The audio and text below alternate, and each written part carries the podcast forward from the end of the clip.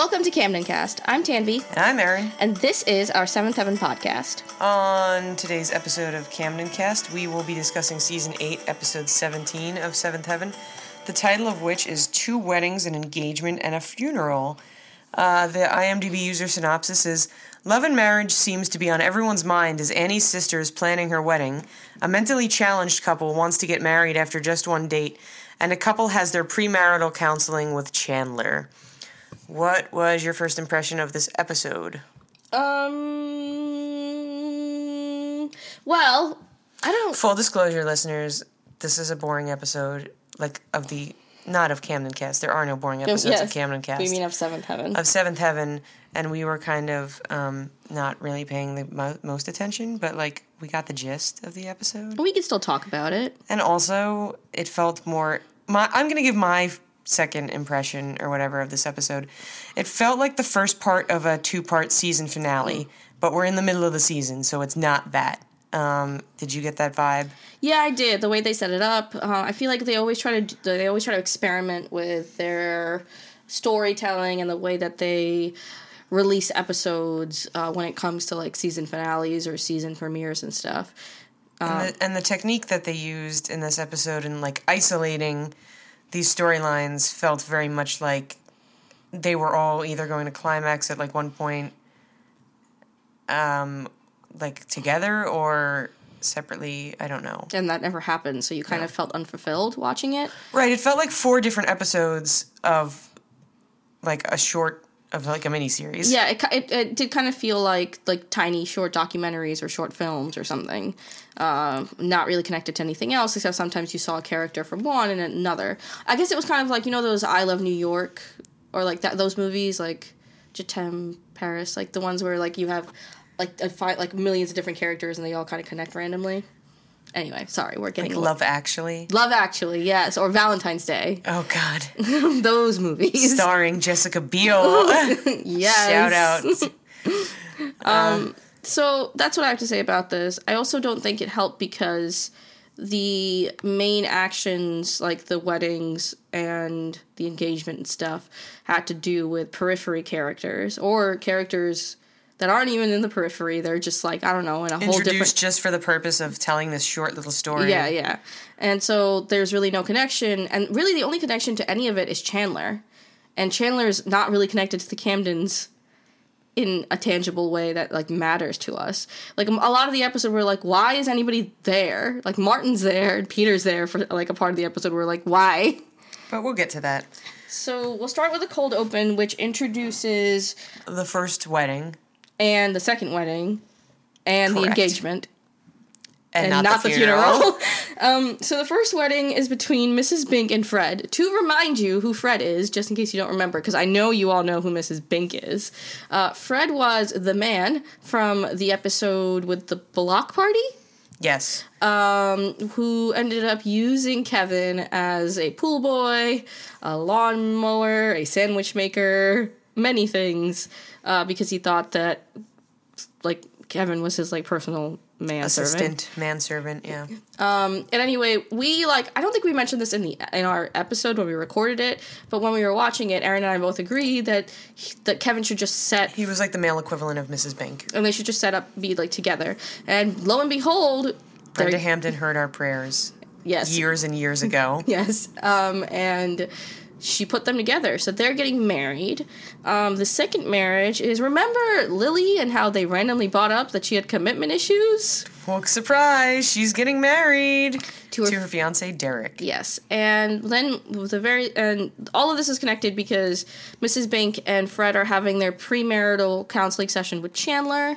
Uh, Mrs. Bink specifically wants Chandler to marry her because he's her living boy toy. Boy toy. um, we find out about Lily because she calls um, Annie, and we find out about the engagement between Pat and F- no, not Jimmy. Pat, and Jimmy. Jimmy. I keep when wanting to call them like Freddie, Jimmy. because Pat visits Chandler in um, the church saying, I need you to marry me to someone. And we find out that. Um, full disclosure, Pat is intellectually disabled, um, so that's just going forward. Yeah, the um the As the, the, user review said, Right. mentally challenged. Those would not be the words that I would use. right. Um, so we're gonna basically we're gonna we're gonna to break this down exactly how Seventh Heaven decided to break it down, which is uh event by event. So two weddings. Wedding number uno um, is between Mrs. Bink and Fred, and the reason that it's going all crazy is because of a mother. And Fred's kids. Yes. So oh, Fred's kids. I have to look this up right now, but yes, continue talking. Fred's mother um, is like, oh, well, first, I don't know who comes in first. The Fred's mother. mother comes in and starts like beating Chandler with her cane and is like, You can't marry my son. He's with that gold digger, Mrs. Bink. Um, and she's just after his money.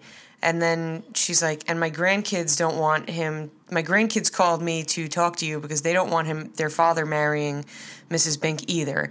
So Chandler goes to talk to Fred's kids and he goes with Roxanne because like they think it's going to be like a domestic dispute or could has the potential to turn violent. Uh, so when the when like a reverend Chandler or associate pastor shows up at the door with a police officer, um, Fred's kids immediately think that their father has died, um, and then Chandler kind of leaves the interaction with the kids without actually saying anything. I just want to say one of the kids is a woman who uh, is played by uh, Finn's mom. That's who I recognized her. Finn's mom! from Glee. yeah, that's. I was like, I know, I know her from somewhere, but yeah, she's Finn's mom from Glee. Um, it's Romy Rosemont. Okay. Oh yeah, I didn't recognize her. She looked different. Well, obviously very young Yeah. compared to what on ten Glee, years. Yeah. yeah. Um, that was only like five years after this. This was 2004. Um, so like five. people Or, change. so anyway, um, they Chandler goes back to Fred and Mrs. Bink and Gladys. Her name is Gladys. I was like, why did they just keep calling her Mrs. Bink? And Fred gets a first name. Um, and he's like, well, your kids don't mind you getting married as long as you sign a prenup. And then Mrs. Bink is like, I have more money than Fred. I should be the one uh, demanding a prenup. So the big so Chandler gets overwhelmed. There's a and there's a scene at the beginning before this all starts in which the Rev and Chandler are talking and the Rev is like, "Oh, it's your first wedding. You're going to get overwhelmed. Things are going to go wrong. You don't even know what you've got coming." So he's like, "You're going to, you know, if you need me, reach out for anything." So the the big joke is like Chandler gets overwhelmed by all of the demands of Fred's kids and Fred's mother. So he goes to the Rev and he's like, "I I need your help." I would just like to say before he goes, the we have like a. I guess this is supposed to be funny, but basically, uh, Mrs. Bink is screeching at Fred, being like, "For once, I need you to stand up for me," and like, I, or something like, "It must really suck to live your entire life." Without a spine. yeah. So, and then Fred just starts crying because Mrs. Bink leaves him.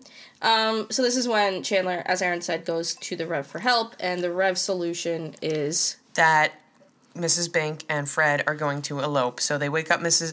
We see all of the women, um, Lucy, Lucy, Annie, Ruthie, Cecilia for some reason Is is, Roxanne there. there? Roxanne is Yeah. there. Um, and they all wake up Mrs. Bink in the middle of the night. I don't know how they got into her house. And they're like, come with us. You're eloping. And then we see all the men, which includes Martin and Peter, for some reason. Um, and they are in the minivan, the cam, the cam van, with Fred, and they're waiting outside of Mrs. Bink's house. So that's the first wedding. Mrs. Bink and Fred elope um, at the insistence of the, the cam fam and Chandler. it's actually very sweet in a sweet kind of way. Um, you know, they have a small wedding, it's in the middle of the night, you know, to each their own. It's it's nice. It's nice. So moving on to the engagement. Right. Um, so as we said, Pat um, comes to Chandler and is like, "Hey, I went on this date with Jimmy last night. It was my our first. Somehow she discloses that it was their first date, and she's like, and he asked me to marry him. So Chandler finds out Jimmy's last name or whatever, and he goes to the promenade, and we see like a, I think it's at Pete's Pizza or whatever. It's like a host, a host or, or whatever. Oh, I thought it was like a hot dog stand or something. I, it was some restaurant on the promenade. Yeah. And he goes up to this guy and he's like, "Oh, are you Jim or Jimmy?" And the guy's like, "Yeah, that's me." And he's like, "Well, why do you want to marry Pat? Because you're so much older than her." And then this guy's confused. He's like, "What the hell are you talking about?" And Chandler somehow divulges. He's like, "Well, you went on one date with her. How could you like ask her to marry you plus the age difference. So he's like, "Oh, that's my son, Jimmy." Jimmy is also intellectually disabled, and he calls him over. He's also working at the restaurant, and he's like, "Jimmy, did you ask this girl to marry you?" And he's like, "I don't know. We went out last night. I don't think I asked her to marry me." But then he's like, okay, I'll marry her. So we have this storyline basically where um, Jimmy's father does not approve of them getting married after only one date. Um, I don't think Seventh Heaven handled this well. I think the undertone is that there are issues of like consent, um, and it's like, oh, well, are like, is is are both Pat and Jimmy like, Jimmy is his name, yeah, Yeah, Jimmy. capable of consent or whatever, but they skirt around this episode, like this issue, by okay, they skirt around the entire issue of each of them being like intellectually disabled, and the fact that like a lot of times parents have issues with that and like their children like making dis- like big life decisions like getting married um, by saying like, well, they only had one date, and they keep focusing on this one date thing. And finally, Ruthie says like, well, my brother got married after one date, and he's still with her, and they were really in love, and they knew after the first date. So like, why can't you? And I was like, well, thank God someone said it. Right, right. And like Ruthie and Peter are the only ones who are like rooting for um, Pat and Jimmy, but they keep like saying like I didn't like how they did this. No, because they skirt around what they really, really want to say, um, which is like, oh, what are the, I don't know, what are the capabilities of like, in, like intellectual disability is like on a spectrum rather than like on you know like black and white scale, and I don't know, they're just like, oh, it was only one date. Yeah, and it I don't know, they, I do agree they especially because I feel like this show usually does a really good job of like showing um, diversity in all of its forms. Like uh, Um, mm, we have like one recurring black character. okay, I, I- I guess Oh. not like I meant um, I meant more so in like um, Brenda Hampton's never steered away from showing um, other abled people on Yes. on on the show. Different level, yes. Different what I meant to levels of say. like, yeah. Um, like you we th- i think she's very good about showing representation on that in that front um so i was kind of shocked at the way that they didn't do that here um i don't know it And it could have been a way to tackle like or like a, a I don't know, I don't want to call it like a teachable moment for like um I don't know. I think care, like caretakers and parents a lot of times of like intellectually disabled adults don't give the amount of um, decision making latitude that to like you know based on the individual's ability. They do it based on this blanket idea of what they believe the person's like disability leaves them to do if that makes sense Uh, but basically, this ends with like a heartfelt moment. Um, Jimmy and Pat uh, run away. They run away to the church in order for um, Chandler to marry them. Their families find them, and with Chandler's help, well, not only Chandler's help, but we have another moment where Chandler asks the Rev for help. But with all their help, uh, I basically think they set up they agree to like Yeah. go on more dates before they get married right, which is probably a reasonable thing Yes. to do anyway Yeah. but The way they that they never did it- they never came out and said that and Yeah. that's what's annoying about it like i think it's just as unreasonable that matt and sarah got married on the first Yes. Mm-hmm. date um, but that's not our problem with this. Our problem is is that they like made that the whole issue when it clearly wasn't. Wasn't, right. Like there was no other reason to make these characters like intellectually disabled other than to try to broach this subject, but then they never really did it. So yeah, we get the families being like, "Oh, we'll support you. All we want is for you to be happy." So, yeah, um, there's so that. wedding number two. Uh, wedding number two is Lily and Derek. Uh, now, this kind of intersects with the funeral. Um, One, it intersects heavily with like Annie is really, really unhappy with Lily again, even though we just had this conflict with Lily about the pictures, and now we're back to big conflict with Lily. And it's because Lily wants um, Grandpa Jackson to like give her away at her wedding. So Grandpa Jackson is planning on flying in from Phoenix for Lily's wedding. Um, and know- Annie's really pissed that Lily would kind of insist on Grandpa Jackson being at the wedding. So, I have a few logistical problems with this. We have not established Lily's home quite yet. And the only thing Right? Why is she getting married in Glen Oak? Because I was pretty sure she did not live in Glen Oak. And the we other- we have seen her like a total of three times. So I definitely think like no Lily like knowing Lily's character from the amount of episodes we've seen her in that she would very willingly have the wedding in Phoenix as to not burden her father. And the only reason they're having it in Glen Oak is so the Rev can marry them. Um, who they really don't know. Right. And if they wanted that, then the Rev could even fly out. It's not like the Rev's not familiar with his father-in-law's condition. I don't know. There's just a lot of things where like it, they made it more complicated than it needed to be. But I guess all action needs to take place in Glen Oak for some reason. It's got to be about the Glen Oak Church, Right. It's all the hub of everything, the universe. apparently. So Annie, yeah, as Erin said, Annie's upset about that because she doesn't think that he's up to it and this is going to cause more stress.